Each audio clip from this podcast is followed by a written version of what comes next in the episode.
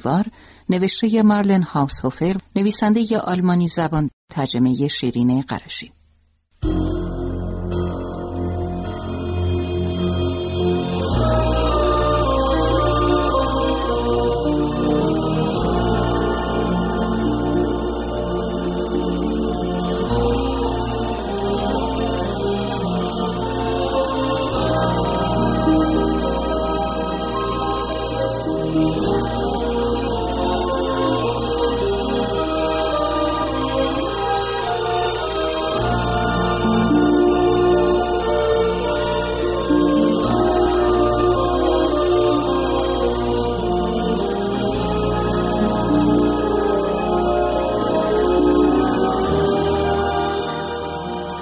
دومین پاییز به دیدارم آمده بود. من علوفه به داخل گاراژ می کشیدم و خوشحال بودم که در بهار آنقدر چوب خورد کرده بودم که حالا دیگر مجبور به انجام این کار نبودم. عاقبت باران آمد ولی هوا هنوز نسبتا گرم بود. در خانه ماندم و کت و شلوار کهنه هوگو را که در خانه می پوشید اندازه خودم کردم. در کار خیاطی بسیار ناشی بودم. هوا به تدریج سرد و نامطبوع می شد. هر روز با لوکس به جنگل می رفتم. باران که بند آمد سعی کردم چند ماهی قزلالا شکار کنم. یک بار دیگر هوا واقعا زیبا شد. زیبا و گوساله تمام روز را در صحرا می گذراندند و با بیمیلی علفهای خشن و زرد را ریشهکن می کردند. تقریبا تمام ماه اکتبر هوا خوب باقی ماند. از فرصت مناسب استفاده کردم و ذخیره هیزم را دو برابر کردم. سال اول هنوز لم کار دستم نیامده بود ولی به تدریج خود را با جنگل تطبیق دادم. آدم می تواند سالیان دراز با شتابی عصبی در شهر زندگی کند ولی هیچ انسانی قادر نیست بیش از چند ماه از کوه بالا برود سیب زمینی بکارد هیزم خورد کند یا یونجه درو کند سال اول که هنوز خودم را تطبیق نداده بودم بیش از حد تواناییم خسته شدم.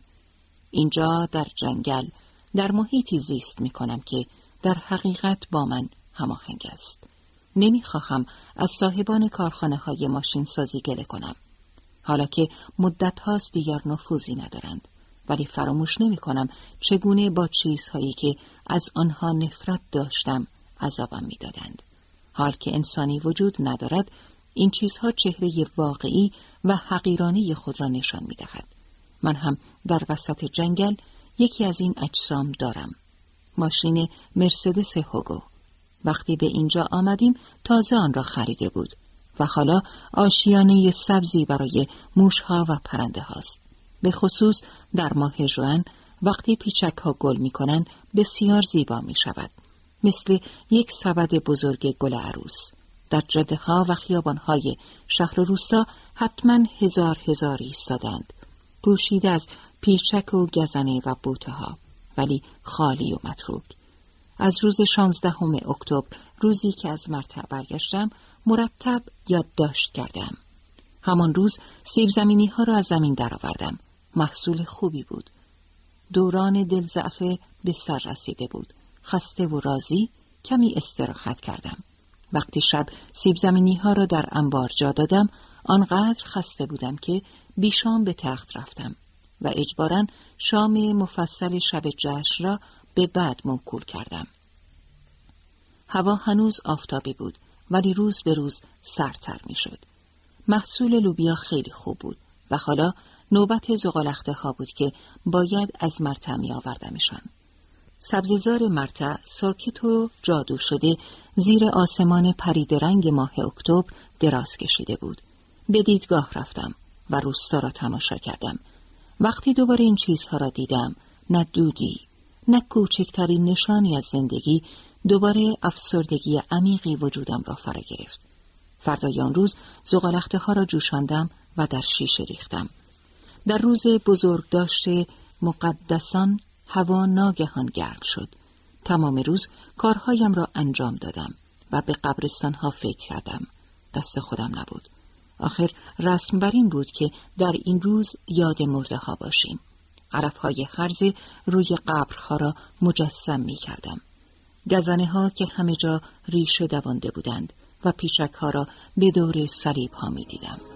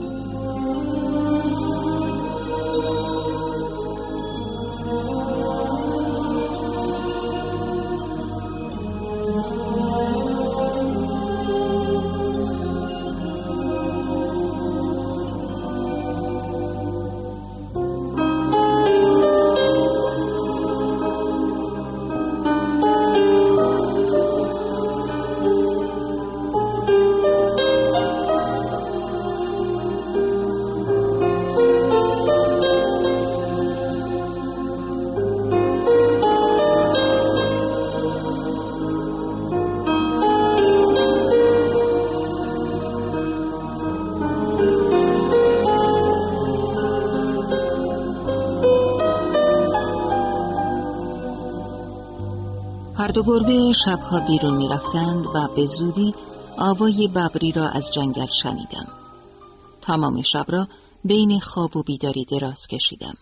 به نظرم می آمد تخت خوابم زورقی شناور در میان دریا.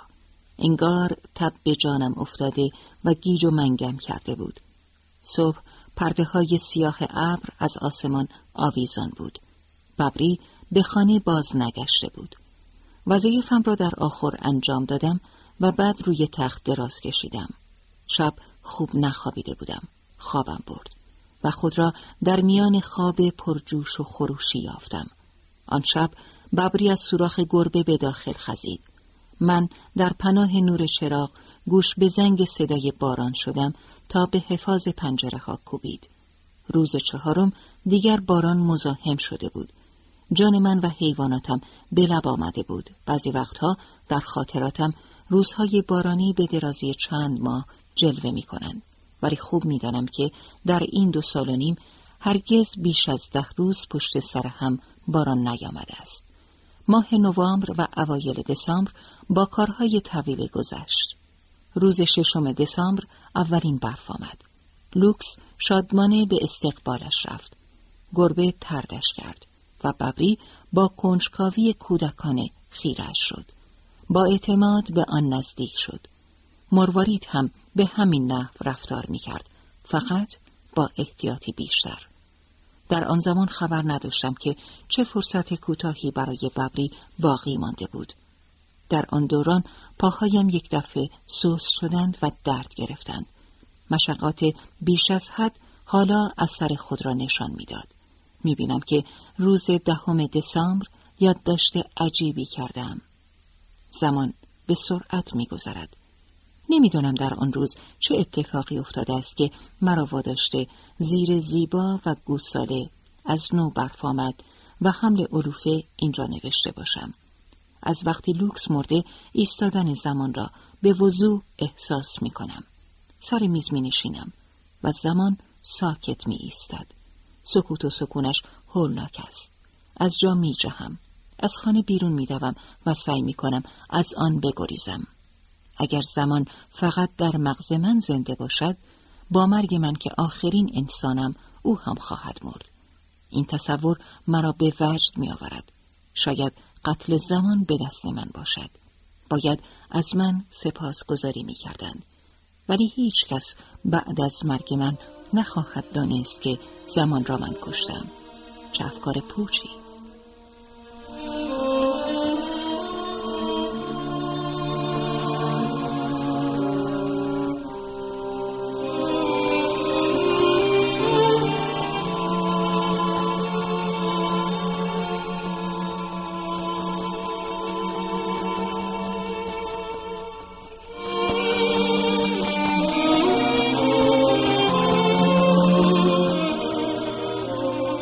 از دهم دسامبر برای یک هفته ساکت و یک بند برف باریدن گرفت.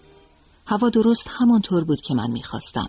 خالی از باد و آرامش بخش. چه روزهای خوبی بودند آن روزهای جنگل با لوکس. ذرات کوچک برف به آرامی روی صورتم می نشستند و برف زیر پاهایم صدا می کرد. ببری یک شب به خانه باز نگشت. روز بعد لوکس را به جستجویش فرستادم. او با جدیت رد ببری را دنبال کرد. یک ساعت تمام مرا به این سو و آن سو کشید و ناگهان دچار هیجان شدید شد. هر دو یک بار کنار نهر ایستادیم. رد پای ببری اینجا به پایان می رسید. ساحل رودخانه را جستجو کردم ولی نشانی از او نبود. اگر داخل نهر افتاده بود او را با خود برده بود.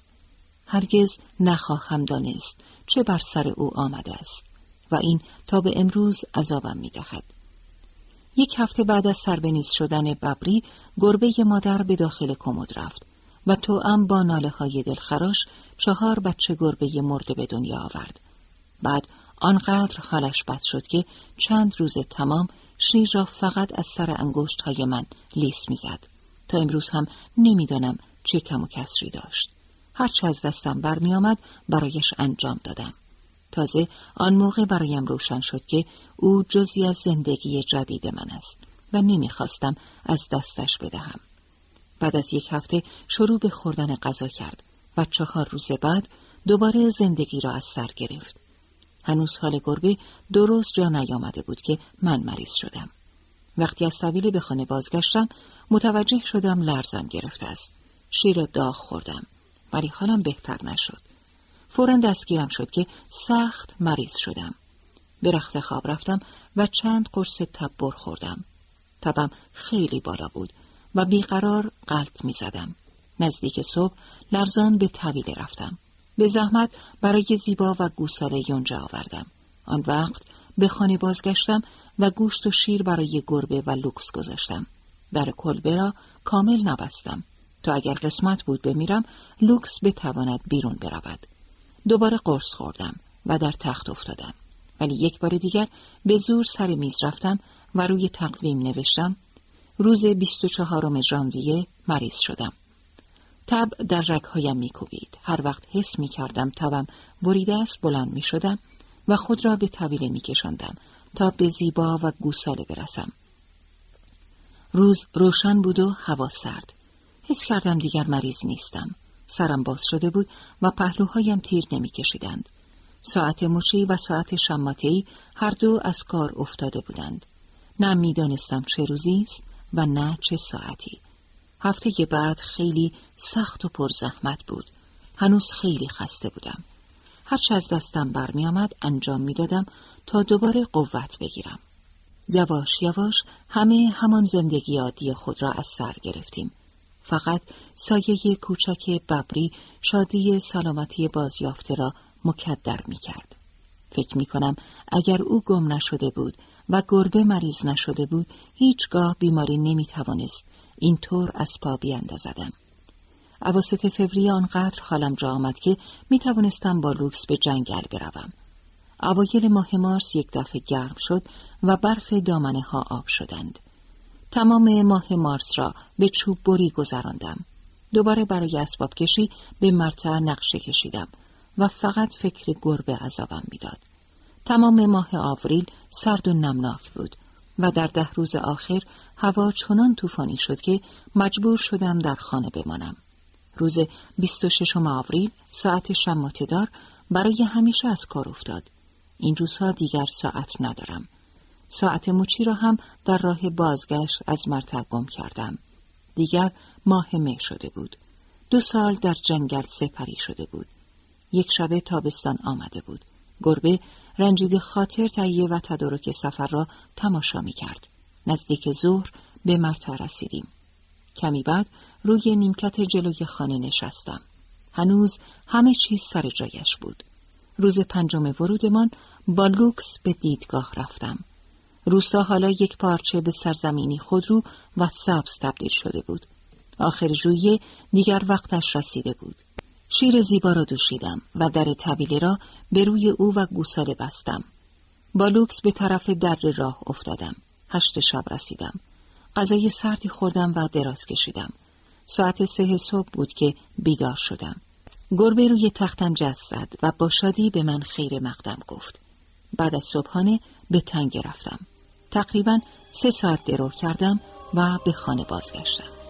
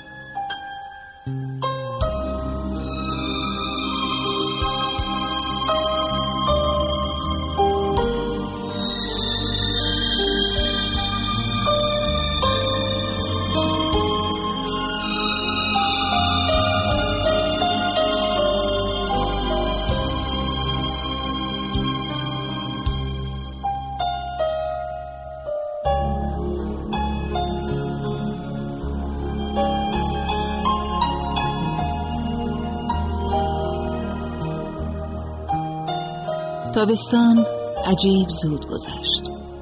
باقی ماه اوت را در مرتع ماندم درد پا هنوز مزاحم بود ولی راهپیمایی های بالوکس را دوباره شروع کرده بودم.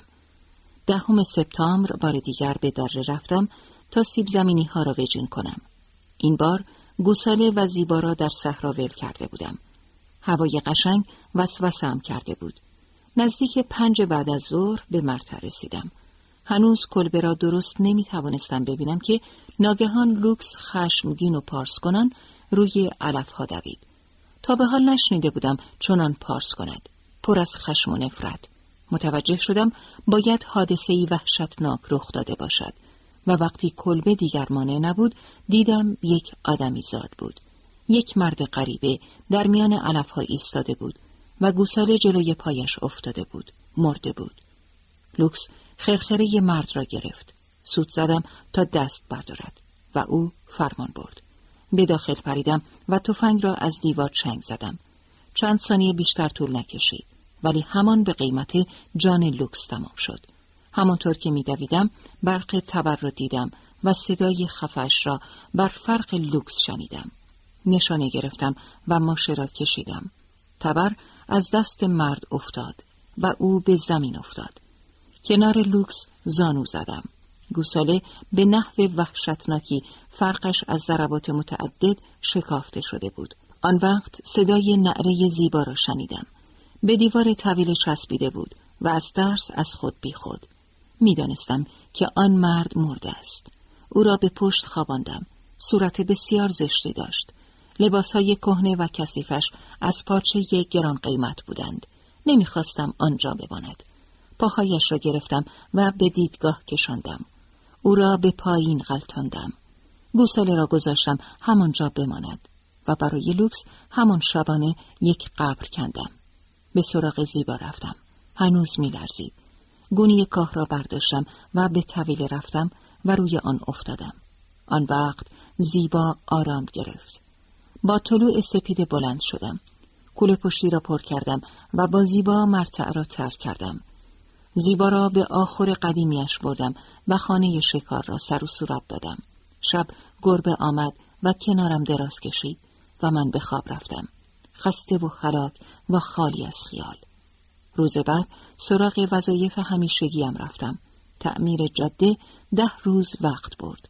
علفها باید درو می شدن. ولی آن هم بیش از یک هفته وقت نبرد. و عاقبت با جسمی خسته و دلی شکسته دست از فرار بی حاصل برداشتم و خود را تسلیم افکار کردم. نمی‌فهمم چه اتفاقی افتاده. هنوز از خود می‌پرسم چرا آن مرد بیگانه گوساله و لوکس را کشت. من که لوکس را به عقب رانده بودم و او بیدفاع منتظر مانده بود تا اش خورد شود. دلم می‌خواهد بدانم چرا. ماه نوامبر که زمستان هجوم آورد تصمیم گرفتم این گزارش را بنویسم. این آخرین تلاش من بود. قریب چهار ماه برای نوشتن آن وقت صرف کردم. حالا دیگر کاملا آرام شدم.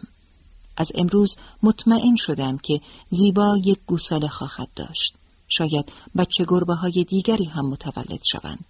گوساله، ببری، مروارید و لوکس هرگز باز نخواهند گشت. ولی چیز تازه خواهد آمد و من نمی‌توانم خودم را کنار بکشم. امروز 25 فوریه گزارشم را پایان می دهم. دیگر یک برگ کاغذ هم نمانده است.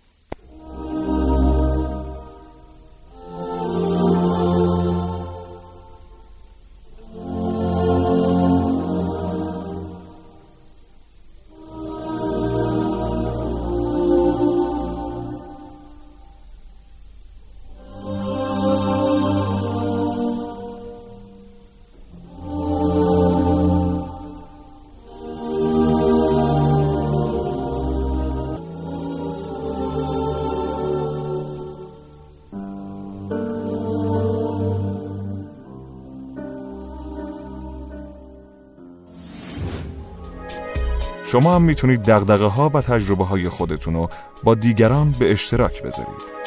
شنوتو